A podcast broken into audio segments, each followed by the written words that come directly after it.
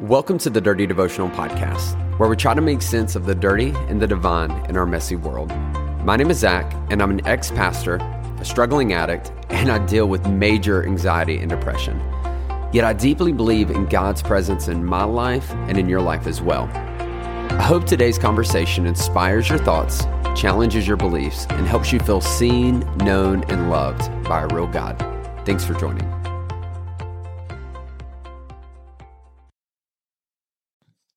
What's up, my dirty fam? Welcome back to the Dirty Devotional Podcast. My name is Zach, and I'm pumped to do this. I'm pumped to have you here with me today, regardless where you may be listening. It's so cool. I get to look and see the different locations of where my listeners are, and it's cool to see people from literally all over the place. We have a few listeners from Australia that jump in um, a week every week. Um, people from over in Italy that hop in. I love that as well. Um, and literally almost almost every state is being represented um, a part of this podcast, which is so cool. It makes me feel like I'm a part of something so much bigger, um, being connected with you wherever you're listening. And so I appreciate you taking time to be a part of this. I hope it's helpful. Um, as I said in the beginning, um, I hope this helps you know more about yourself. I hope it allows you to know more about God, that it challenges your thinking, that it inspires you. Um, and more than anything, I hope you feel seen, known, and loved because you are. And so today we're going to continue our conversation about uh, the gospel according to Taylor Swift. And if you're listening to this, you're like, oh my gosh, when are we going to stop doing this? Whenever I get bored of it. And I'm not bored of it yet, so I'm going to keep doing it. If you don't like it, then you're probably, you probably hate Taylor Swift, and that's your loss, honestly. Um, because I believe we're talking about some really good stuff, especially I love how we can take songs um, written by people, written by people who aren't like a Christian artist per se, and we can find God's truth inside of it. And that's kind of the theme of this whole conversation is that um, you can always find truth when you're looking for it. You always can. It doesn't matter who it's from. It doesn't matter if it's from Metallica. It doesn't matter if it's from Lynyrd Skynyrd. Um, whoever artist, if you look, you can find principles of truth, the fingerprints of God in so many different avenues and venues. And so um, we're going to continue this conversation today talking about a song um, that I think is so good. It was so challenging. I don't I don't necessarily love listening to the song, um, but I love the message behind the song. And this this uh, devotional is specifically for my ladies. Ladies, this is coming for you because um, I think you need to hear it. And if you're a male and you're listening to this, let me tell you, you need to listen to this um, because I hope it will challenge your thinking. This is exactly the type of podcast episode, devotional, um, where I believe it can challenge your um, preconceived notions, things like that, and allow you to think more in a Christ like manner. And so Taylor Swift came out with a song uh, called The Man.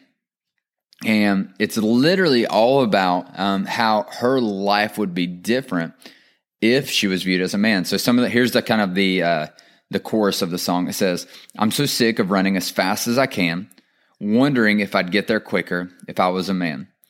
And so I'm so sick of them coming at me again, because if I was a man, then I'd be the man.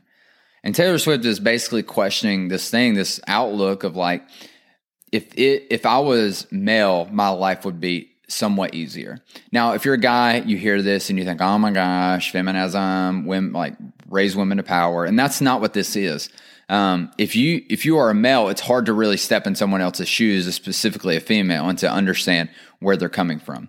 And so I love this. I think Taylor Swift is onto something. And the reason I think it's an important conversation for us is because as Christians, a lot of times females can kind of just be treated awful, um, less than that. They're only power hungry. That uh, they just want to kind of move up in the ranks. They um, are looking for a reason to be offended. And specifically when it comes to the church, um, a lot of times women are hindered um, from having a voice, from being able to use their gifts of leadership, of teaching, um, of prophesying, of things like that, simply because they're a female. And there's a reason why, um, but I, it's, I believe it's a misconception. So if you look at 1 Corinthians chapter 11, Paul, so when we talk about 1 Corinthians, Ephesians, Galatians, things like that, in the New Testament, it is Paul or a John or Peter writing a letter back to that church. So Paul in First Corinthians is writing to the church in Corinth. And his writings are responses to the things he's heard about that church and responses to the question that this church or this group of people has asked him. Okay. So it's important to keep that in mind when we read. And in 1 Corinthians chapter 11, Paul takes a ton, he takes a whole section, a whole chapter to talk through orderly worship, um, which tells us that uh, in the church in Corinth, was basically disorderly. It was chaotic. There was a lot of people doing what they thought was best, and it was just kind of a mess. No one was getting anything out of it. And in this, he says something. He says, Women should not speak in a worship service. And this is basically carried over where people are like, women shouldn't be able to teach in the church. They shouldn't be able to be a pastor. They shouldn't be able to be a leader. Um, I think it's so funny, um, and I've been guilty of this, that a lot of times we'll just tell women that they can be directors of something, but not a pastor of anything, when a lot of times they are literally a pastor just without the title. And it literally comes from this verse. And so I want to talk about this verse because if you take this literally, then Paul contradicts himself in chapter 14 because he says women are praying and prophesying. Okay? So if you take a, a, literal approach, then this contradictory. Paul was saying women can't speak in the church, and then later in 14, he's basically praising women that are praying and prophesying. And so we can't take that because I don't believe the Bible is contradictory. So there are three ideas behind this. One, um, it is a civil law uh, to prevent um, any uh, Roman authorities from basically like telling them they can't meet. So they are trying to stay on the good side of the Romans. Uh, Christianity is um, not legal at this point. So they're like kind of meeting, being persecuted, meeting in secrets to avoid being persecuted. And what Paul could be saying is, hey, um, something that's true in other pagan religions is that it's not okay for women to speak up. And so it could be a protective thing at this point. Uh, the second one is it's a New Testament rule. And that's because Paul refers to the Old Testament in this, but there's nowhere in the Old Testament that talks about um, in this manner, women not being able to speak or teach or things like that. And so is Paul making a new rule? That's something that's like, may, even though he's contradicting himself later, maybe he's just making a New Testament rule and stating it here. The third thing is this, and this is the one I believe to be true, is that remember, Paul was writing a letter to a group of specific people. He's not writing this to necessarily all churches. He address, he's addressing problems at this specific church. And he says, and I believe that there are specific women who are being disruptive and dishonoring um, at the church in Corinth. And Paul was speaking out to them and saying, if you're going to speak in a manner, then women should not speak. Does that make sense? And so I hope it does. So, like, if they are being dishonoring to their husbands, if they are disrupting and causing a stir, then Paul is saying, hey, these women should not speak up at church if this is what they're going to bring. And so I believe out of all the three, this is the one I'm leaning on the most is that Paul is talking to a specific group of women that when the church reads this out loud to the church, that these women are going to be like, I got caught.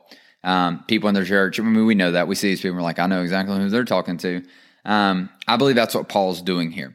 And here's why I believe that. All right. I believe women have the same authority as men, not only in the world, but in the kingdom of God. Here's why I believe that. Is because in John chapter 20, John is a gospel which talks about the life of Jesus. And at John 20, Jesus has died on the cross. He's been put in a grave and he's dead. He's been dead for three days now. Okay. When he resurrects, the first person that he appears to is a woman. It's Mary Magdalene, who also is believed to be the same Mary Magdalene who was possessed by demons earlier in the chapter.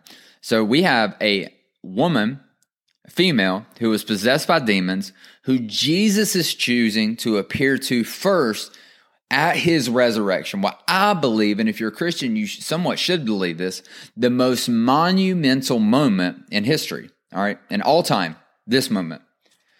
It's a woman. Not only does Jesus appear to her, Mary is trusted with the message of telling the rest of the disciples what she's seen and heard. So Mary is the first evangelist to bring the good news to the world. A woman is. And so it is hard for me to say and it's hard for me to believe. And listen, church leaders, pastors, I hope you think about this that Jesus is trusting a woman with the gospel message. But we are going to say women do not have the authority to speak in church. Listen, if you're a woman, you got the power. The same spirit that's inside of me and other men is the same spirit inside of you. Our power doesn't come from us. It doesn't come from our sexuality. It doesn't come from it. It comes from the Holy Spirit. And that same spirit is in you. It's not a limited spirit. It's not a piece of the spirit. It's all of it. And because you have that power, you have the ability to prophesy, pray, teach, lead, evangelize. You can make an impact for the kingdom. So don't feel limited. If you're at a place that is limiting your impact, I would challenge you to ask questions to the leadership, figuring out why. Or secondly, find a place that can appreciate what you bring to the table. All right. So, women, if you've been let down, if you've been pushed down, I'm sorry. I want to apologize on behalf of the church for you having to go through that. It's not fair. Um, and if you've given up from the church because of that, don't give up. There are great churches that will give you an opportunity to speak and lead. They will. And so go find that. It's worth looking for. It's worth looking for a community um, that is going to support you. And so I'm going to pray for you. I'm going to pray for um, our women. I'm going to pray for our men. Um, two different things. So let's pray. Lord, thank you for today. Lord, thank you so much um, that in your resurrection, you painted us a picture of um, equality that you went to a woman first and allowed her to be the first evangelist. So we thank you for that. And Lord, I pray every woman listening to this right now would feel empowered by that, knowing that you you want to speak to them, you want to speak through them, you want to use them in incredible ways. And the second thing is this to all my men, Lord, I ask that you help open their eyes, open their hearts so that they can see.